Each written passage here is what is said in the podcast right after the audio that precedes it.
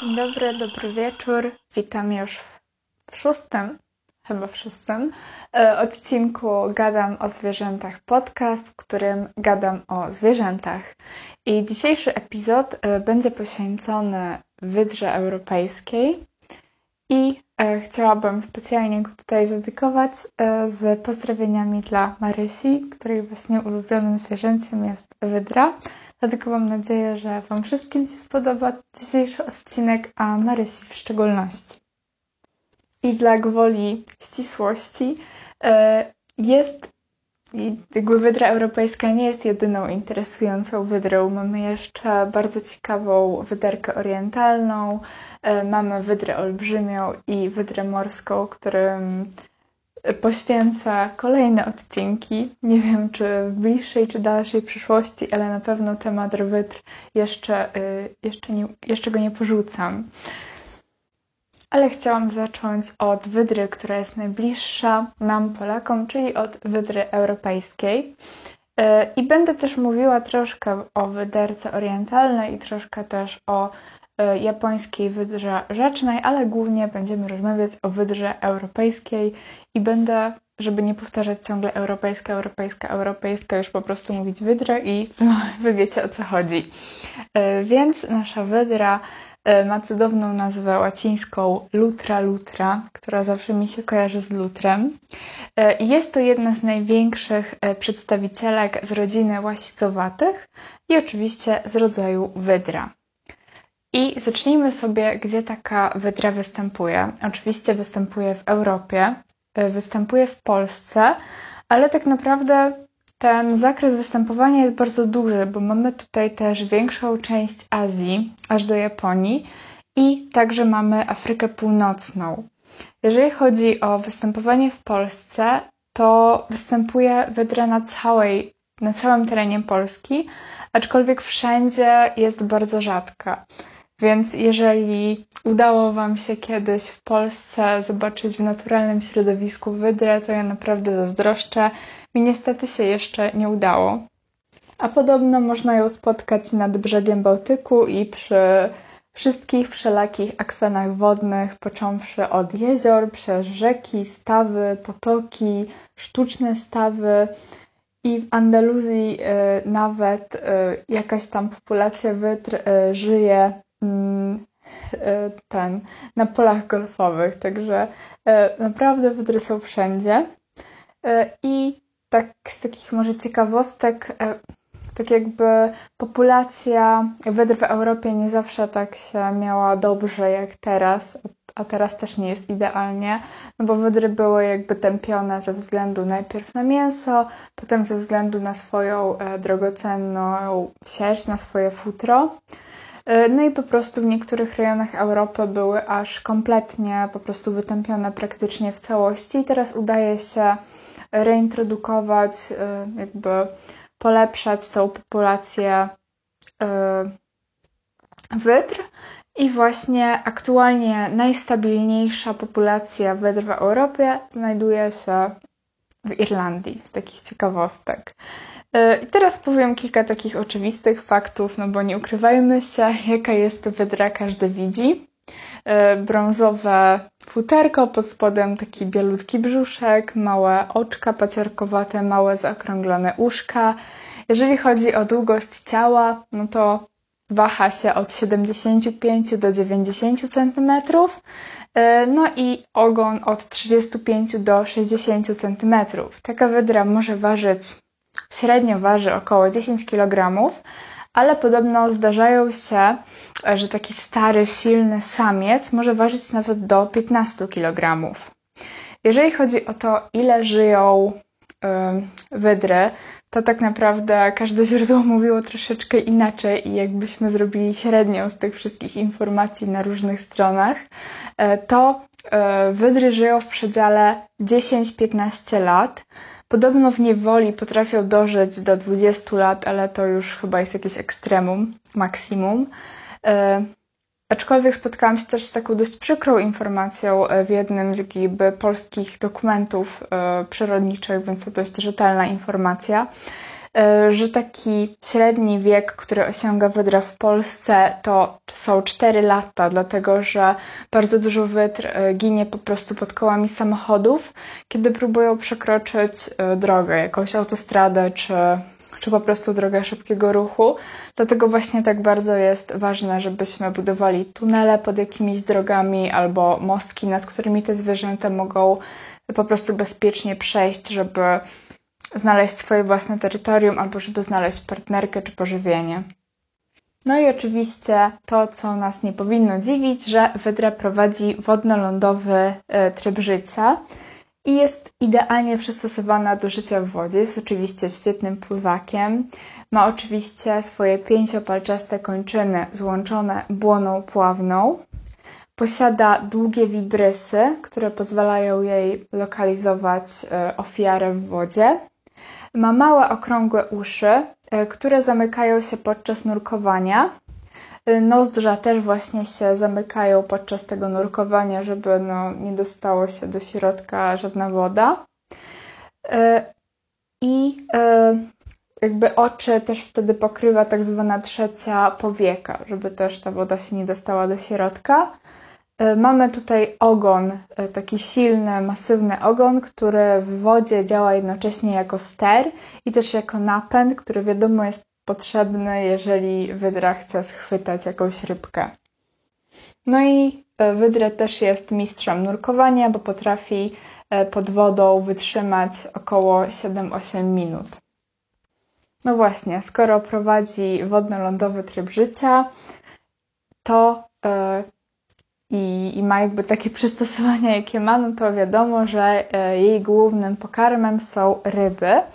Ale oczywiście to nie wszystko, bo wydra też e, je małe gryzonie, je ptaki wodne i błotne e, i żeruje nocą. I to też jest bardzo ciekawe, że naukowcy podejrzewają, e, że wydra może być w stanie oddychać pod wodą w takim nie, źle powiedziałam, nie oddychać, tylko jakby wąchać, że jest w stanie jakby wyczuwać zapachy pod wodą i na tej zasadzie też po prostu lokalizuje lepiej e, swoją potencjalną ofiarę. E, dlatego, że e, wiadomo, jak jest noc, no to nie może polegać na zmyśle wzroku, więc naukowcy myślą, czy, czy właśnie wydra może mieć jakieś wyspecjalizowane nozdrza, które pomagają jej rzeczywiście wyczuwać zapachy pod wodą, ale to nadal jakby nie jest taka w 100% potwierdzona teoria, jest to na razie tylko hipoteza. E, I w ogóle wydry przy takich właśnie w czasie polowań, w czasie szukania pokarmu, one nie lubią za bardzo e, od tej wody się oddalać, więc głównie będą szukać pożywienia albo w wodzie, albo blisko e, tego akwenu. Chociaż podobno wcześniej zdarzały się takie przypadki, że wydra potrafiła zapuścić się w takie dość dalekie wędrówki, żeby zbliżyć się do jakiejś osady ludzkiej i tam capnąć jakąś kurę i w ogóle zrobić takie, taką malutką anihilację e, wśród e, drobiu domowego. No ale teraz raczej to się już e, nie zdarza, bo wydra ogólnie jest dość skrytym zwierzątkiem. No dość właśnie, że ma, prowadzi nocny tryb życia, to do tego jest taka właśnie skryta, tajemnicza, nieśmiała i, i do człowieka raczej nie podchodzi. Podchodzi do niego z rezerwą i wymijamy się, mając dzienny tryb życia. Natomiast zimą, e, kiedy właśnie no, trudniej jest upolować jakąś rybę, e, no bo wiadomo, w tym roku no, od kilku lat tak średnio mogę powiedzieć, że bo jeziora są skute lodem, no ale powiedzmy, e, że tak powinno być. No i wtedy wydra trochę musi podrasować swoją dietę i wtedy żywi się też płazami, na przykład ptakami, owadami, a czasem nawet e, mniejszymi ssakami, na przykład małymi bobrami. I to, co jest ważne, to właśnie te wibrysy, o których wcześniej wspomniałam. One pełnią bardzo ważną funkcję przy polowaniu, dlatego że to właśnie dzięki tym wibrysom wydry namierzają ofiarę. I co ciekawe, w niewoli e, zaobserwowano niewidome wydry e, właśnie podczas polowania, które właśnie mimo tego braku zmysłu wzroku bez problemu lokalizowały ofiarę, czyli po prostu za pomocą tych, e, tych wibrysów potrafiły namierzyć i złapać cel. Także wow, niesamowite. Ile dają wibrysy. No ale oczywiście wydry nie śpią w wodzie i kiedy chcą się zdrzemnąć, odpocząć, przespać e, dzień, e, no to budują nory. E, na brzegu akwenów wodnych zwykle wydra buduje sobie taką norę, do której wejście zazwyczaj znajduje się pod powierzchnią wody. Chociaż nie zawsze takiej wydrze chce się budować i szuka okazji. I często zdarza się, że wydry wykorzystują opuszczone nory lisa czy borsuka, a widziałam nawet takie informacje, że czasami nawet e, dzielą e, właśnie e, norę z lisami czy borsukami. I w takiej norze są oczywiście skomplikowane tunele, są specjalne norki do spania i są też otwory na przykład wentylacyjne. Także tutaj myślę, że lepsi budowlańcy niż niektórzy w Polsce z dyplomem. No i myślę, że taka dość nieoczywista rzecz, e, ale to też jakby będzie fajnie widać, jak będziemy mieć wszystkie odcinki o wydrach e, i sobie porównamy ich tryb życia, bo wydra europejska prowadzi samotniczy tryb życia. Wydry są w ogóle bardzo terytorialne, e, jakby terytoria samców w ogóle się nie pokrywają. Mogą pokrywać się terytoria samców z samicami, no bo wiadomo, że E, przez, przez jakby rozpłod, rozpłód, mówi się tak, przez gody i tak dalej, no to muszą siebie e, obie płci tolerować e, i oznaczają swoje terytorium za pomocą czego? Tak, zgadliście, za pomocą odchodów. I to w ogóle jest cudowne, że te wydrze odchody mają swoją własną nazwę w języku angielskim. Sprained, sprained i ja po prostu nie wierzę, że ja weszłam, weszłam w tą stronę na Wikipedii e, i definicję mi podała, że to są odchody wydr, także ja nie wiem. Bardzo specyficzne. My chyba w języku polskim nie mamy nazwy na jakiekolwiek fekalia kogokolwiek, jakiegokolwiek stworzenia, które miałyby swoją odrębną nazwę. Ale podobno to ma jakiś cel, dlatego że e, naukowcy, badacze podają, że odchody wydry mają podobno bardzo charakterystyczny zapach ryb, że to jest taki słodkawy zapach ryb. I to jest bardziej realistyczne, bo na angielskiej stronie znalazłam, że, że pachną jak fiołki. No to w to nie wierzę. Mogę uwierzyć, że odchody e, pachną słodkawo jak ryby. E, I no, ja nie wąchałam, więc muszę wierzyć tutaj e, badaczom na słowo. E, no i mimo tego, no, no mimo że prowadzą samotniczy tryb życia, to oprócz tych odchodów jakoś się ze sobą te wydry muszą porozumiewać. I wydry mają właśnie bogatą wokalizację, póki co, i są to dane z dokumentu przyrodniczego polskiego z 2012 roku. Naukowcom udało się wyodrębnić siedem typów dźwięków. Oczywiście każdy wyraża coś innego, na przykład ekscytację, zagrożenie itd. Tak Także myślę, że jak na e, zwierzę prowadzące nie stadny tryb życia, tylko samotniczy, to to jest bardzo dużo, te, te, te 7 dźwięków, a może i nawet więcej. Jeżeli chodzi o życie seksualne wytr, to tutaj nie dzieje się nam nic ciekawego. E, stosunek odbywa się najczęściej w wodzie. Samica rodzi od 2 do 4 młodych. E, młode rodzą się ślepe otwierają oczy dopiero pięciu tygodniach i potem już e, po tym czasie już dość szybko się usamodzielniają i zaczynają polować z mamą. Mama tutaj ma taki troszkę ciężki żywot, bo musi sama wychować swoje młode. E, tutaj samiec nie odgrywa żadnej roli oprócz przekazania nasienia. No i samica właśnie uczy też młode polowania i pływania i wszystkiego. I wydry nie są też ograniczone e, do jakichś e, warunków, nie wiem, faz księżyca i tak dalej, że mają, nie wiem, jedną, dwie ruje w konkretnym miesiącu, tylko tak naprawdę w każdym momencie roku mogą zajść w ciążę. Teraz powiem o bardzo przyjemnej rzeczy, naprawdę przesłodkiej. E, I nie, nie chodzi mi o to, że wydry trzymają się za rączki. O tym porozmawiamy sobie w innym odcinku, bo robią to wydry morskie. Wydry europejskie nie wykazują takiego zachowania, ale za to lubią się bawić. I to jest naprawdę dość specyficzne i nieczęste zjawisko u zwierząt, które świadczy o, też o dużej inteligencji, e, dlatego że zwykle takie, mm, no zwykle zabawa cechuje młode osobniki, tak? A w przypadku wytr e, obserwuje się, że e, taką zabawę uprawiają też dorosłe osobniki. E, na przykład latem potrafią zjeżdżać na brzuchu po błotnistych brzegach wprost do wody. Zimą ześlizgują się w ten sam sposób po śniegu. Bawią się często złowionymi przez siebie rybami i kamieniami. Na przykład obracają sobie kamień w łapkach i to nie ma żadnego celu jakby prócz tego, żeby zabić nudę, żeby się czymś zająć, żeby się czymś pobawić. Także to naprawdę jest słodkie. E, a jeszcze o inteligencji wydr świadczy to, że e, wykazano, że właśnie wydry trzymane w niewoli jako takie, nie wiem, zwierzątka domowe czy, czy przy jakichś badaniach e, potrafiły się same nauczyć otwierać drzwi, ciągnąć za klamkę i otwierać kurki z wodą. Także ja bym nie chciała, żeby moja wydra, jakbym ją zostawiła sama w domu, to by mi weszła do łazienki, do kuchni i otworzyła e, kurki z wodą i sobie zrobiła e, wielki basen w moim mieszkaniu. Okej, okay, to byłby chyba taki koniec takich powiedzmy trochę suchych, oczywistych faktów. I teraz chciałabym przejść do dziwnych ciekawostek, nie wiem jak to nazwać, e, relacji ludzko-wydrzych, e, bo znalazłam naprawdę dość, myślę, sporo perełek.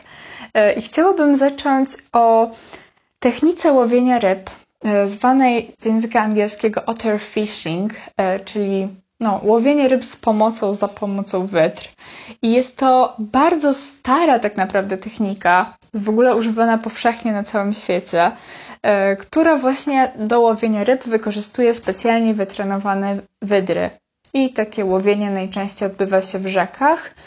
I właśnie między innymi do takich e, połowów wykorzystywano wydrę europejską. I metoda ta jest praktykowana od VI wieku.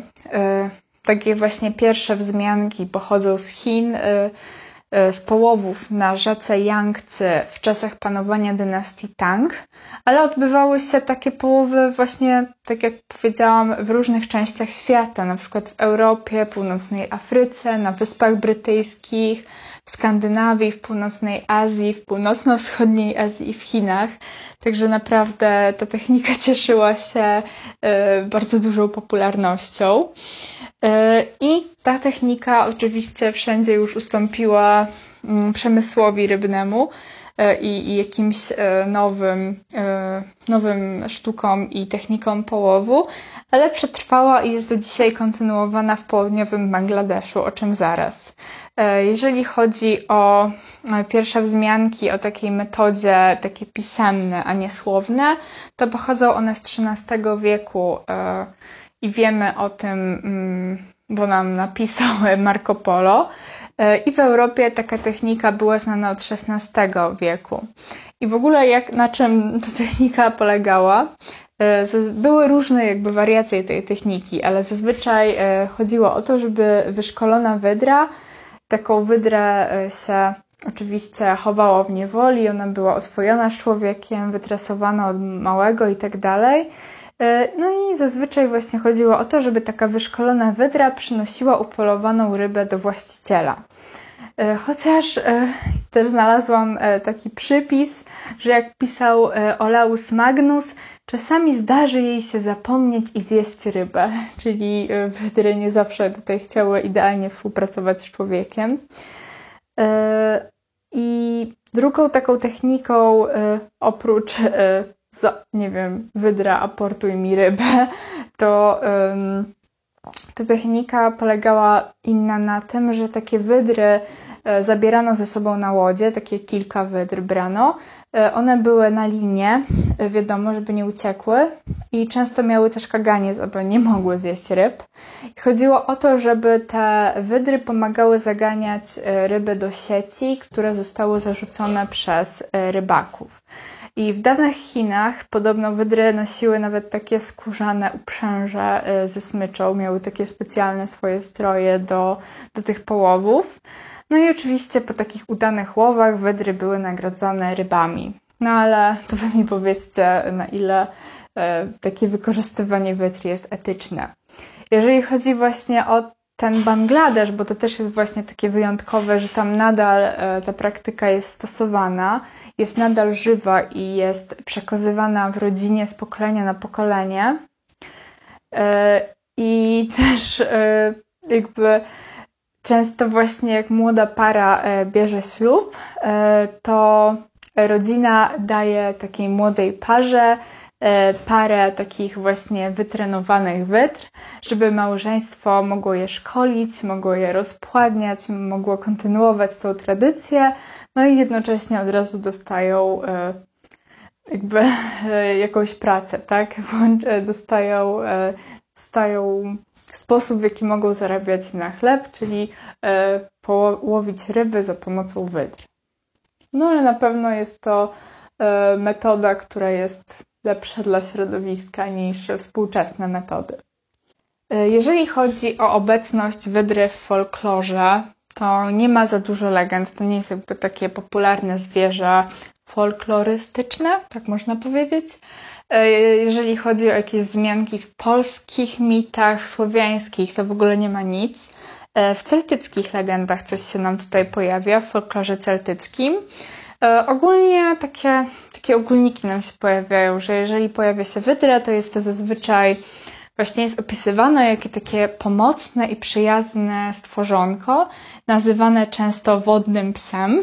I mamy tutaj takich kilka słodkich historii. Ja tutaj tylko powiem o roli wydry w tych, w tych historiach, że na przykład e, wydry przynoszą E, przyniosły spragnionym, głodnym żeglarzom na morzu łososie, żeby mieli co jeść. I jeszcze mamy jakąś e, tam legendę, że e, wydry pomagały zbierać dla nich drewno na opał, także naprawdę do rany przyłóż taka wydra. I taka jeszcze jedna ciekawostka mi się wydaje wspaniała. E, na pewno słyszeliście o potworze z Loch Ness i na pewno gdzieś tam e, widzieliście kiedyś w swoim życiu takie niewyraźne, okropne, e, czarno-białe zdjęcia niby przedstawiające tego potwora z Loch Ness, co wyglądało jakby ktoś wyłożył, nie wiem, chochle do, do jeziora i zrobił zdjęcie. Podejrzewa się, że właśnie te sfotografowane dziwne stworzenia to mogły być wydry, a konkretnie jakby kawałek tułowia i ogonu mm, nurkującej wydry. I rzeczywiście jak, e, jak o tym pomyślałam, to i sobie wyobraziłam wydrę w takiej pozycji i przyjrzałam się tym zdjęciom potwora z Loch Ness, to rzeczywiście coś w tym jest. E, I podobno e, w starym anglosaskim języku e, na wydrę właśnie mówiono wąż, wąż wodny, także coś w tym jest, coś w tym musi być. I widocznie nie tylko my współcześnie się zachwycamy wydrami, bo na terenach Szwecji znaleziono wizerunki wydr wyryte na grobowcach, na kamiennych grobowcach władców z epoki brązu. Niestety nie udało mi się znaleźć informacji, co te wydry miały tam symbolizować ale rzeczywiście e, wizerunki ich się, e, się przewijały. I jest jeszcze religijna przypowiastka na temat e, patrona Kościoła katolickiego świętego Kudberta, który podobno pewnej nocy tak jakby gorliwie się modlił przy jakimś, nie wiem, przy jakimś chyba morzu, nie wiem, nie przy morzu, przy jakimś jeziorze, nie wiem, i był tak właśnie pogrążony w modlitwie, że nie zauważył przypływu. I, i potem właśnie miał, no był cały przemoczony do suchej nitki i wydry postanowiły mu pomóc i otuliły mu stopy, weszły mu na te stopy, żeby je otulić, ogrzać i, i nawet potem je osuszyły swoim własnym futrem. Dlatego też znalazłam, że się mówi na tego świętego Cuthberta, przynajmniej chyba w polskim języku nie, ale w angielskim, że jest to święty od wyder. I mamy też e, japońską legendę. Mamy yokai e, japońskiego takiego duszka, demona, e, który nazywa się Kawauso. i on oryginalnie jest wzorowany na japońskiej wydrze rzecznej, e, która niestety ostatnio była widziana w Japonii w 1979 roku. E, I we wrześniu 2012 roku japońskie Ministerstwo Ochrony Środowiska no, zdecydowało się uznać e, ten gatunek za wymarły. I ta kawa, kawausu trochę nam przypomina takiego kitsune i tamaki, E, dlatego że lubi e, płatać ludziom figle. Ale są też jakieś e, bardziej krwawe wersje tej historii, że wydra potrafi przybrać postać młodego, przystojnego młodzieńca i kusić kobiety i je oszukiwać. I jeszcze bardziej brutalna, krwawa opowieść, że wydry potrafią też przybierać postać pięknych kobiet e, i później jak już uwiodą takiego mężczyznę, to po prostu go zjadają i się nim posilają. Także tutaj mamy nie jak w celtyckich legendach, że słodkie stworzonka pomocne, tylko e, brutalne bestie. I e, teraz czas na polski akcent. Jest to cudowna historia.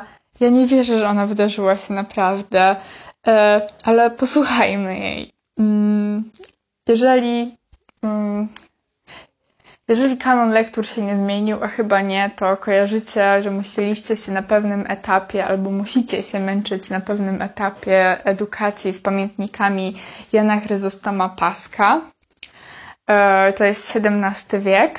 E, I w jednym z tych swoich pamiętników Chryzostom Pasek e, opisał swoją ukochaną wydrę o wdzięcznym imieniu Robak. Wydra ta była oczywiście oswojona i wytrenowana. Mi się właśnie wydaje, że mogła służyć jako taka wydra do połowów. I podobno ta wydra była wspaniała, czego ta wydra nie wyrabiała.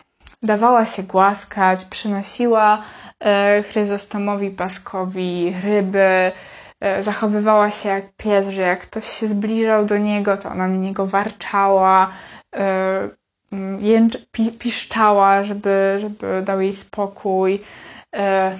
I Chryzostom Pasek podobno tak kochał tą wydrę, że aż pozwalał jej spać ze sobą w łóżku. I ten robak, robak, czyli imię wydry, tak się rozsławił w całej Polsce, że nawet wieść doszło do Warszawy, do, Jana, do króla Jana III Sobieskiego. I on stwierdził, nie, no ta wydra jest wspaniała, ja chcę mieć taką e, wydrę w swoim pałacu. I napisał on do e, Chryzostoma Paska, czy nie zgodziłby mu się ofiarować w prezencie tą wydrę. No i ten Chryzostom Pasek otrzymał tą wiadomość i tak sobie myśli, że nie no, bardzo kocham tą wydrę.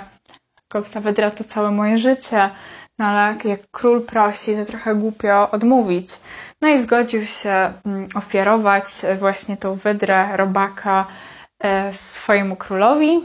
E, w zamian król mu podarował dwa piękne tureckie konie.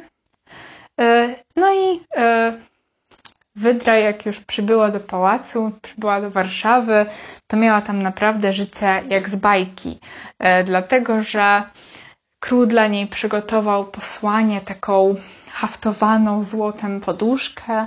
Do zabawy przygotował jej takie wielkie miski e, z wodą. Tam były jakieś raki, ryby, czego tam nie było. No ale niestety Wydra po dwóch dniach uciekła. No i król się załamał, stwierdził, tyle pieniędzy dam, jak ktoś mi znajdzie tą wydrę. Dał ogłoszenia, szukał, kazał wszystkim szukać tej wydry.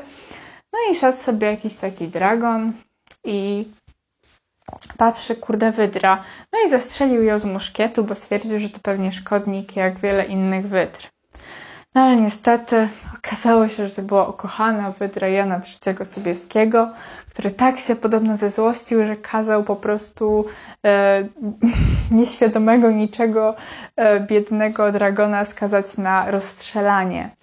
E, no, ale tam wstawili się za nim przyjaciele, że podobno ten dragon poszedł do spowiedzi. Księża powiedzieli: Nie, no, odpuść mu panu, nie chciał nic złego.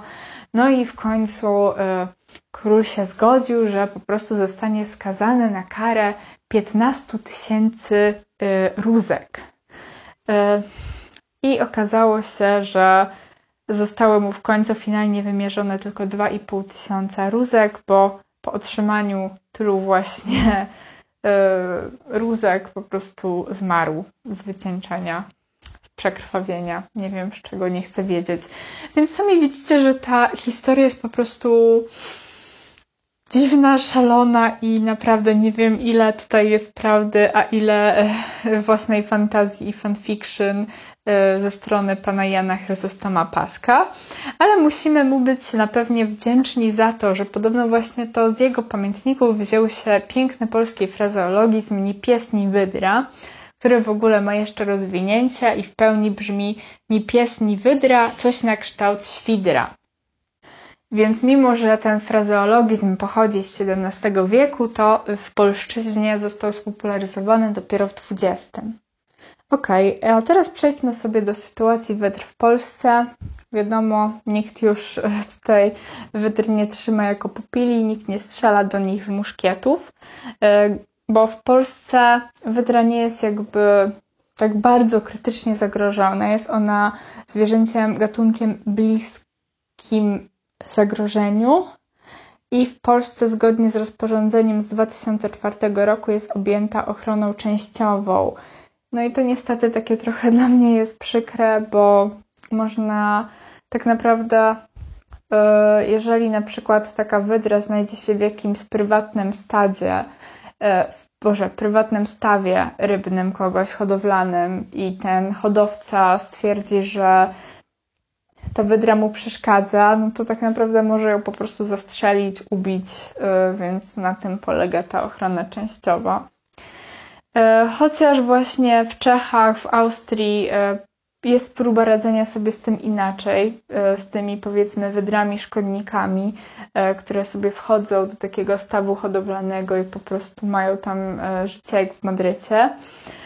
Jeżeli instaluje się specjalne E, ogrodzenia tych stawów, jakieś nawet pastucha elektrycznego się stawia, bo wiadomo, e, raz się wydra sparzy, już zapamięta, że tam ma nie wchodzić, e, że nawet w Czechach jest jakieś odszkodowanie od państwa dawane właśnie hodowcom, gdzie gdzie wydra no, jakieś tam szkodę wyrządziła, ale podobno ludzie zaczęli to wykorzystywać i zgłaszali też jako e, szkody wydry, szkody zrobione przez inne zwierzęta albo jakieś swoje własne niedopilnowanie e, plonów czy, e, czy hodowli ryb. Także też zawsze biolodzy badają, czy na pewno tutaj to spustoszenie zrobiła wydra.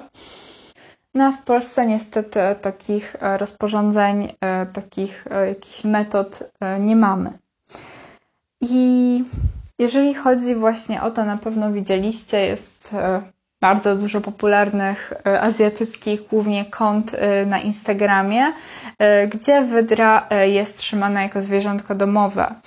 Najprawdopodobniej w największej ilości przypadków jest to wyderka orientalna, I ona jest po prostu najmniejszym przedstawicielem e, z wyder, z wytry, dlatego właśnie prawdopodobnie stała się takim dobrym, dobrą, e, dobrym materiałem na zwierzątko domowe, w cudzysłowie, bo zaraz powiemy sobie dlaczego nie. Jest to właśnie teraz bardzo popularny trend, szczególnie w Japonii, żeby trzymać wydrę jako zwierzątko domowe.